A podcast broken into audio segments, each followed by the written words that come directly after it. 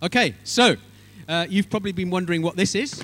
Well, this is the Whittam family tumble dryer that I have uh, brought in this morning. Uh, we bought it a few years ago, and I have to tell you, this machine works miracles in our house every day. Okay? Uh, we put wet clothes in, dry clothes come out. Uh, and it's just fantastic. And if you're lucky with your timing, you can arrive at the dryer, open the door, and then put warm jeans on. That's a nice thing. Warm jeans, come on.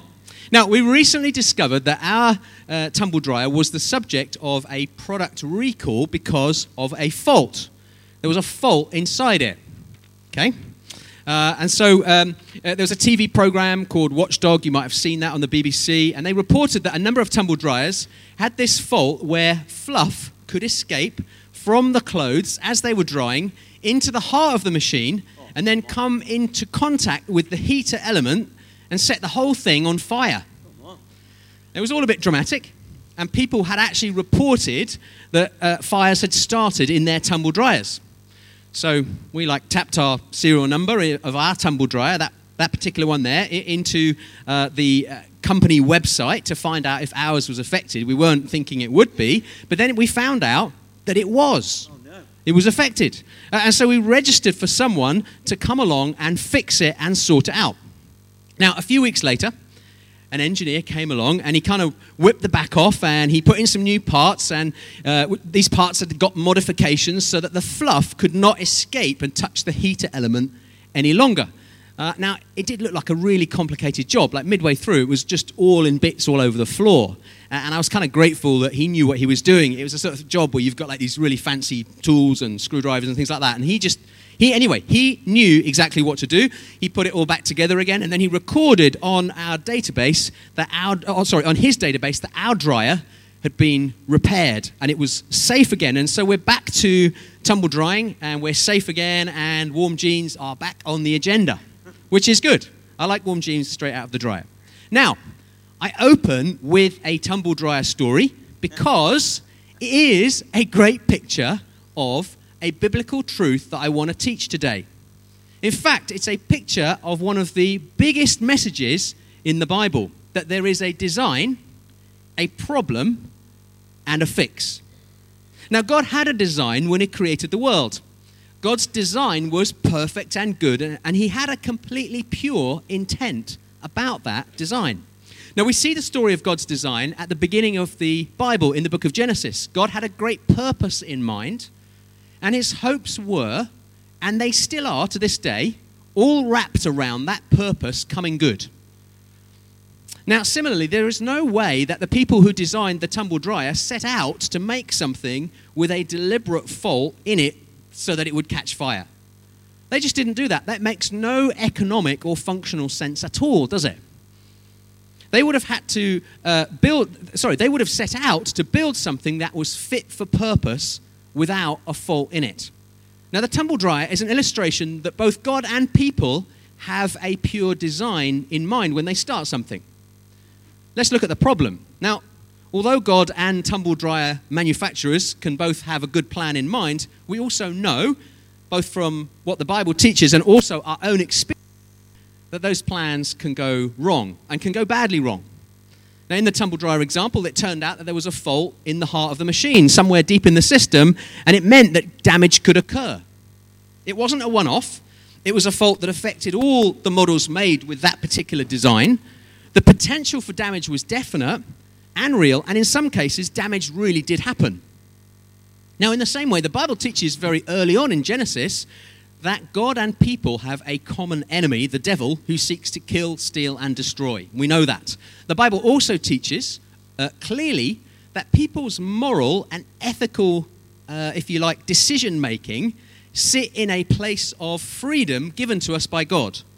But that's a place of freedom that is open to influence from either God or from our enemy, the devil. And so when Adam and Eve decided to question whether God's guidance was good, after being wrongly influenced by the devil, it led to a really wide ranging series of consequences that I guess theologians would call the fall.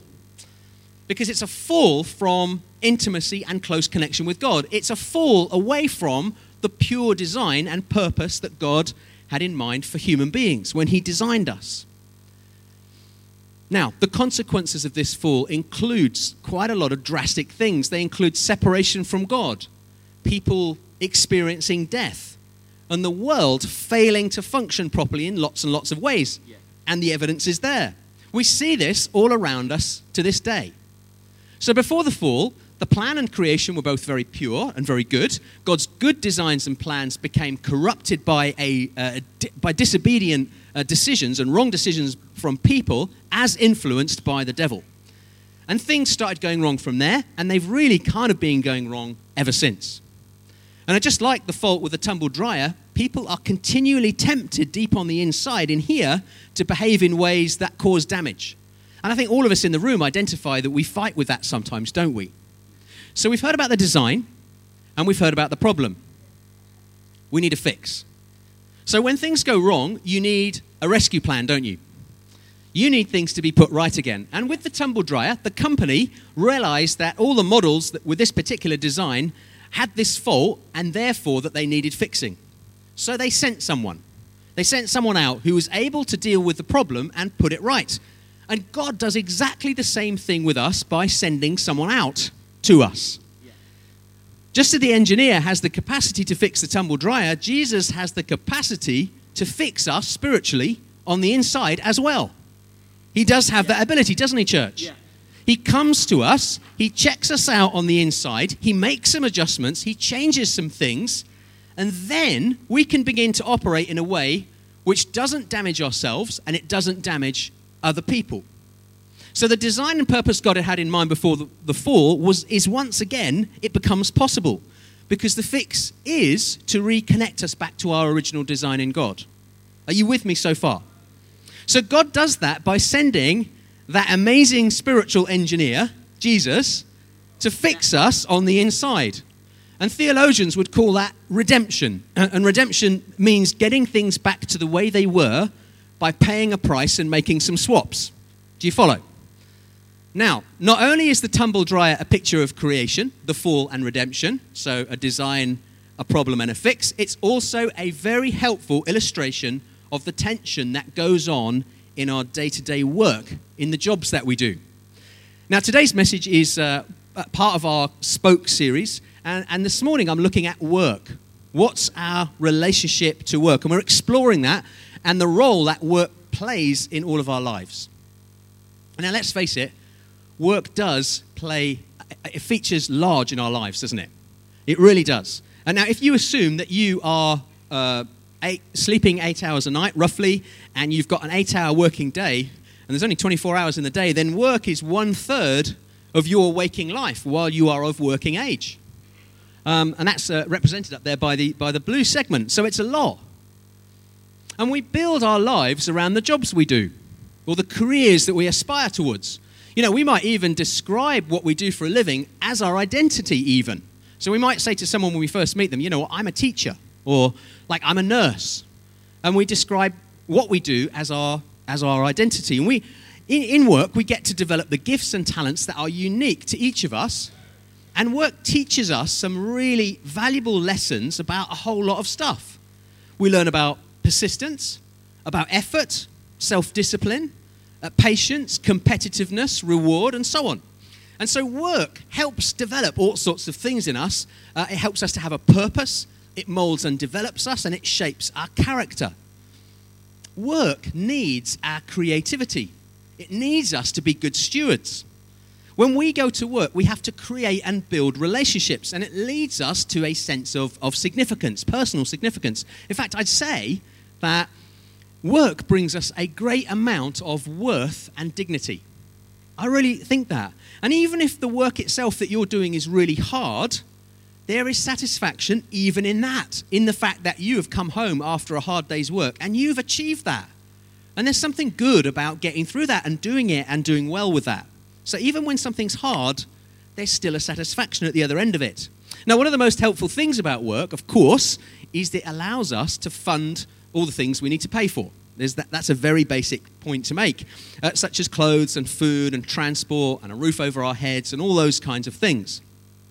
Now, that parent whose head hits the pillow at midnight, having worked a very, very long, hard day, might well be tired, yes, uh, but they will also be very proud of themselves deep down that they did what needed to be done for themselves and their families. Any parents in here can identify with that. That's, uh, sometimes you can get to bed so late as a parent, can't you? But yeah, it's a very, very satisfying thing to know that you're doing the right thing for your families. Work is also hugely important in putting all the great things that we collectively need into the society that we share together. Have you ever thought of that? Loads of the stuff around you is there because other people have done some work. So, you know, how would we all manage without roads or electricity or power or schools or shops or supermarkets unless, do you know what? Some people were doing some work. And that's, that's just some examples. There are hundreds more instances where there are things provided for us because somebody else has gone out and done a hard day's work. Now, over time, just a couple more points about work itself. Um, work also helps us become independent of the families that we grew up in. So you grow up and you, you start working, and you get a better and better job, and you, you, you get to the point where you can fund yourself. And then our work itself, as we get older and have families and so on, it goes on to provide security and education and modeling uh, for the next generation to flourish in their turn. And so work is woven into that cycle. So, work, what I'm saying is, work is a mega big subject. Yeah. And it's really important that we get our heart attitude to it right. Now, the Bible brings us some important teaching about work, and this design problem fix model that I've illustrated with the uh, tumble dryer here is a really useful way to grasp what the Bible says about work. Now, I went very carefully through Genesis chapter 1 and chapter 2, and I spotted a few things uh, that I believe are part of God's original and good purpose in work, in giving us work to do. And these are all things that I think that we should aim for and expect today as followers of Jesus because Jesus comes to restore all the good plans that Jesus had, uh, sorry, that God had in the beginning.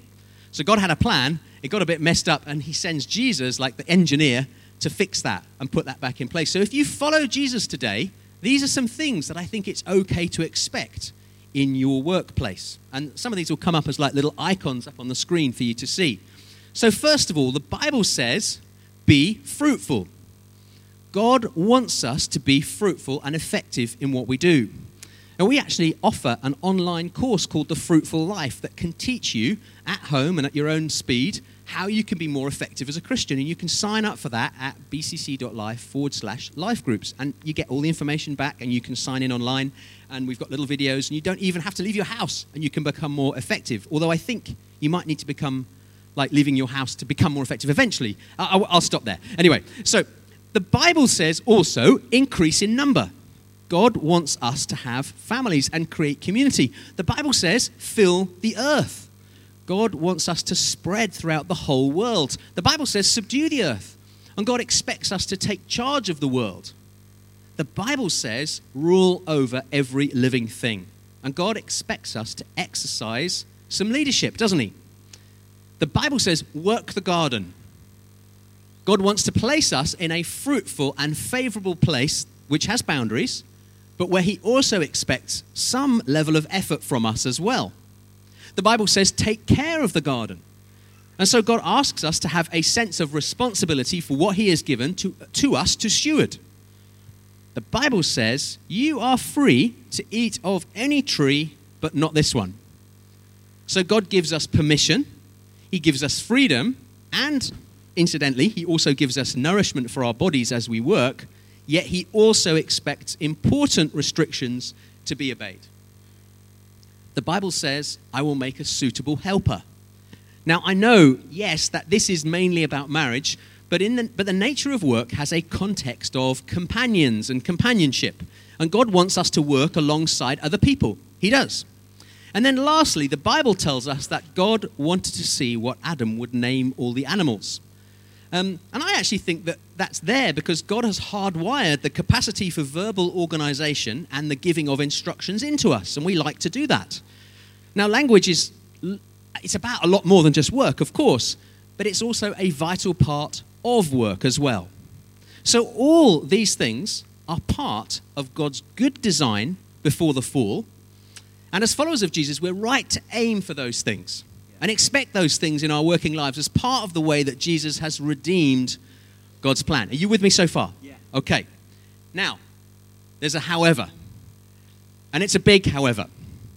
And I'm sure you don't need me uh, to say uh, to you that even as a follower of Jesus, there is a fault deep in the middle of the machine of work because of the fall. And what that leads to are really hard things, and work is subject to great frustration at times. Now, I'm sure you'll have all heard stories from the news about uh, how different pieces of work haven't gone very well. You know, how governments have spent X amount of money and that project they were hoping for didn't work out and it's hit the headlines. I'm sure you've all come across those kinds of things. Well, I used to work in IT as a project manager, and I've been on many projects where things have not quite gone to plan, a bit like these guys with their bridge. That has got to be a painful day, hasn't it?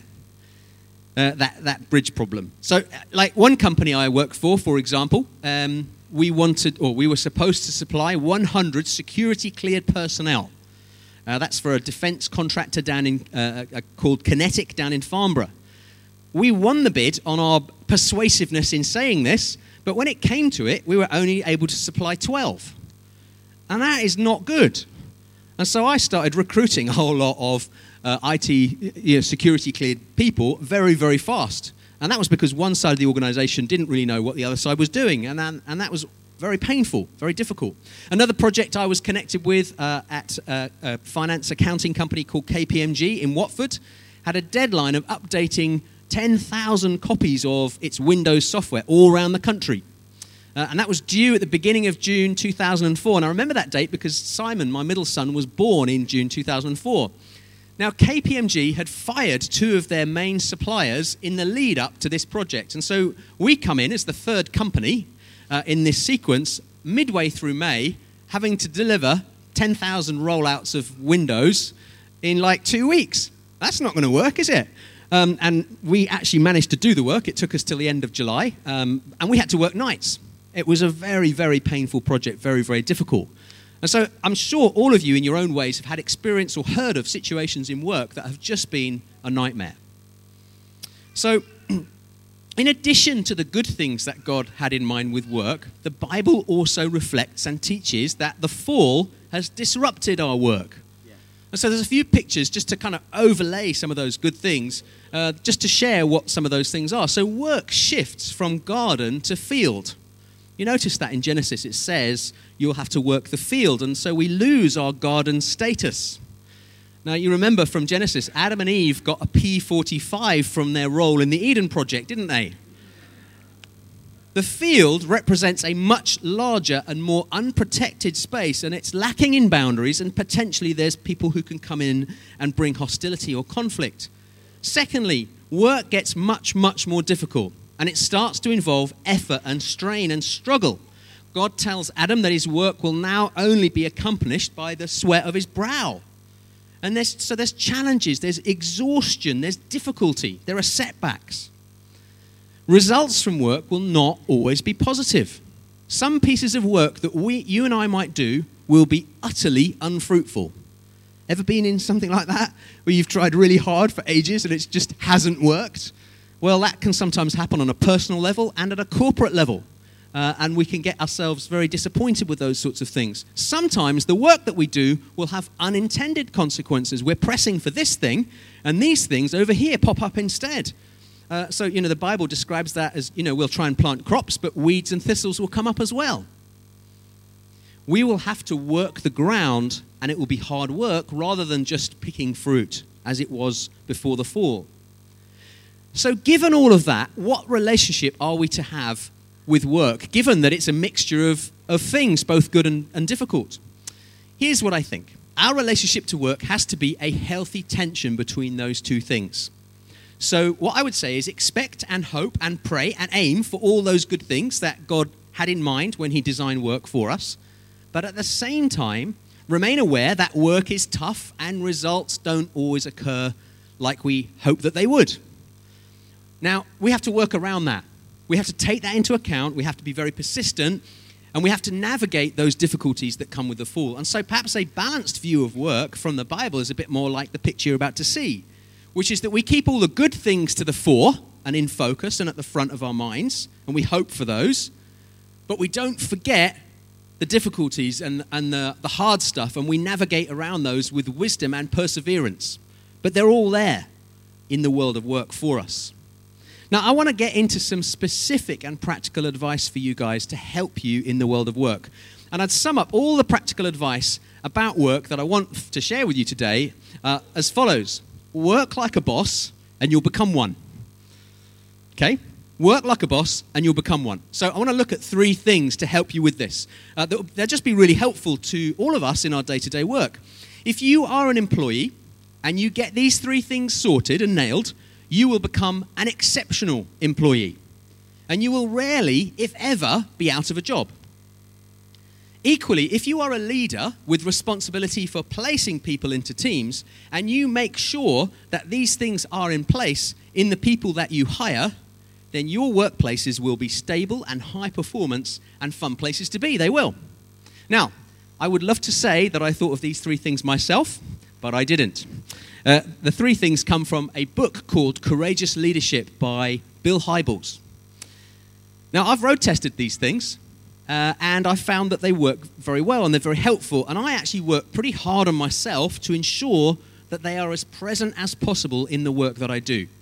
Uh, I'm, I'm hope that I'm conscientious in that and that I keep working on those things. And as a leader, I would also look for those things to be strongly present in any of the people that I'm responsible for putting into teams or into organizations. So if it becomes apparent that one or all of those things aren't there, that becomes a bit of an issue. In fact, it can become so much of an issue that people's uh, roles can get called into question and, and they may not continue those things. I'd also add, just at this point, it's not about the money.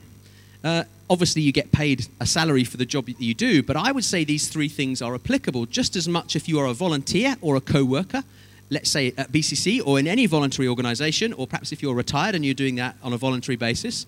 They, these three things would apply equally to those people as they do to people who are paid. So, what are they? Let's go through them. There's three things, and they all begin with the letter C. The first one is character. It's character. If you want to work like a boss, you need to have your character sorted out, and it's of vital importance that you are of good character. What do I mean by that? I mean that if you are honest, if you are on time, if you do your very best to offer no surprises to your boss, if you take any issues you have privately and directly and fairly to the person that you have them with, if you continually seek to bring integrity, resilience, hard work, high standards, loyalty, compassion, and can do problem solving attitude, if you are cheerful, if you bring great energy, if you always strictly avoid being huffy or put out, if you demonstrate the fruit of the Spirit in all that you are and all that you do, love, joy, peace, patience, kindness, goodness, faithfulness, gentleness, and self control every day, then you will be considered a diamond in your workplace. Yeah. I'm telling you straight yeah. work hard on your character. You will be someone const- that people constantly want to have on their team, and you will rarely, if ever, be out of a job. So work hard on your character, and it will help your standing in the workplace no end. So, for biblical examples of uh, great character in the workplace, think of people like Joseph, appointed to be second in command in all of Egypt, or Daniel. Daniel was a person that they couldn't find any fault in at all. Stephen, uh, in, in the book of Acts, he got recruited to join that close circle of disciples because he had a great character. Work on your character. Number two, competence. The second C, competence. To work like a boss, you need not just to have good character, but you need to have high competence. What do I mean by that? I mean that it's incredibly helpful if you become really, really, really good at what you do. Now, I once worked with a guy at BP uh, who was pretty much the world's expert, literally, at networking and communications. He was astonishingly good at his job, and he had a queue of people wanting him to work for them. He could ask crazy rates for his contracting jobs because he knew how to do stuff that virtually no one else on the planet knew how to do. So, why not? I'm going to ask you this question this morning. Why not be outstandingly competent in your workplace? Why not? One thing I've uh, really found helps me a lot in this respect, um, as I try and aspire to be better and better myself, is to suss out who is the best at something that I want to do and then go and find, find them and copy what they do. If they're really, really good at one particular thing, copy that. Watch how they do what they do and see if there are some things that you can learn from that. You know, most people love being asked about what they do and they like to give tips away on how, they, how you can be better yourself. The world needs really competent people who love the Lord in virtually all walks of life. And actually, all places of work love people who are highly competent at what they do. It's true, isn't it? So, for biblical example of really great competence, think of uh, someone perhaps a bit like that craftsman Bezalel. Do you remember him from the Old Testament? He was kind of commissioned to do all that work for the temple, uh, the tent of meeting. Or perhaps Solomon, uh, although we'll come back to Solomon in just a bit. Third letter C. Number three, you still with me? Yeah? Third letter is, uh, sorry, uh, third le- letter C is chemistry.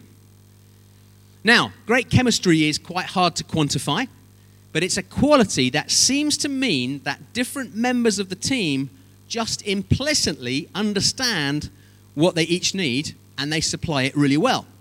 Now, it does take a bit of time to develop, but when it's there, it really helps to make a workplace absolutely fly. Now, I think you can see uh, great chemistry coming across strongly in good sports teams. We've got any Brazilians in the house today? Any Brazilians? Only t- there's a, there's a few more than two, surely. Yeah, okay. So, a peak example, if you think uh, of good chemistry, is if you think of the Brazilians and how they play football. Yeah? Uh, they just seem to kind of flow together as this kind of goal scoring machine. And it's insane. And you kind of, why can't England ever do that? So disappointing. The Brazilian football team get each other in fantastic ways. For a great example of biblical chemistry in the Bible, think of Jonathan's armor bearer, who says to Jonathan just before they go and lay into a bunch of Philistines, Do all that you have in mind, go ahead, I am with you, heart and soul. That's a great example of chemistry from the Bible. Now, here's something you can do to start good chemistry in the workplace and put it on a great footing from day one. Pay attention to personal habits and hygiene, people. Nothing kills chemistry dead more quickly before you've even started than poor personal hygiene or cleanliness, at least where hoping to get a job is concerned. So, make sure your hair is neat. Brush your teeth properly, please. Use deodorant polish your shoes, cut your nails. Now, I know you're all chuckling because these sound obvious, but I think they're very important. If you don't deal with those basic chemistry essentials, pe- people will keep on finding excuses after your job interview not to ring you with that job appointment. And a surprise, I, have included it because a surprisingly large number of people pay little attention to those things and then they wonder why they're perpetually out of work. Here's another thing you can do to continue well with good chemistry once you're in a job. Now, this is going to take some humility and courage on your part, but why don't you ask your boss if there is anything that you could be doing better towards the team you work with? or the team you, walk, uh, you, you, uh, you, work alongside. Your, mo- your boss might surprise you by saying, Why do you always sit on your own at lunchtime? Come and join in a bit more. Straight away, you've got some great feedback you can work on. Don't be aloof or standoffish. Or that your boss might surprise you by saying, you know, actually, people on the team do feel like you kind of invade their personal space a bit. Try standing three feet away, not one foot away. Or whatever thing that your boss gives you feedback about, be humble enough to work on that and fix it. Get smart about reading group dynamics and body language and, and, and sensing atmosphere. Good chemistry is learning to read cues from people and acting on them appropriately. And the Brazilians know all about cues and signals to each other as a football team, and that is why they are so very good at football. Just going to ask the worship team if they would like to just come back up and join me. Now, as I kind of close, you might be pondering which is the most important of those three things character, competence, and chemistry. Which, which is the most important? And it's a valid question to ask. Well, here's the surprise that you might think it's not competence, it's always character first. Yeah. Always character first. Now, competence might feel, competence is like just being really good at your job. You might feel, or the world might tell us, that that should be first. And we sometimes see instances of that, uh, examples of that where that's first. But in reality, it's not first because no matter how great you are and how good your competence is, poor character can always come along and undermine that. Now, the world is sometimes won over by high competency at the expense of character. And then usually those organizations pay for that later on, don't they? And we've seen a bit of that in the news recently. A good example of somebody who was really competent but then messed up through character uh, comes from that. Uh, anyone here seen that original Jurassic Park film, the very, very first one, uh, way back when? Uh, there's a kind of computer geek in that film, isn't there? And he sits at his terminal. He's just like really, really good at computing and really fast. And presumably he's in that role, and they put him there because of his brilliance with systems and so on. But actually, what happens is his secretive, territorial nature gets, as a character, gets all of the characters in that story into real trouble as, as part of the way the drama unfolds with that. So, a biblical example of what I'm talking about, where character and competency need to be the right way round, I mentioned Solomon earlier. He was someone who showed immense competence by asking for wisdom from God. And hey, that is a great ask. If you ever want to get wisdom from God, just pray and He'll download it to you. It says that in the book of James, doesn't it? But ultimately, the lack of integrity in Solomon's character around women later on in his life let him down.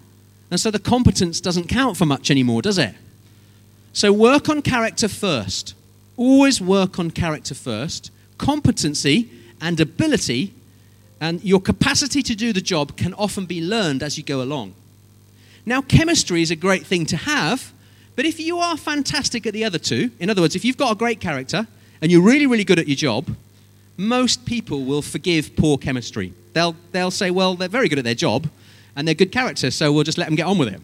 The chemistry won't be so good, but that's okay. On the other hand, if you've only got chemistry and the character's all over the place and you can't do your job, well, you're not going to get a job.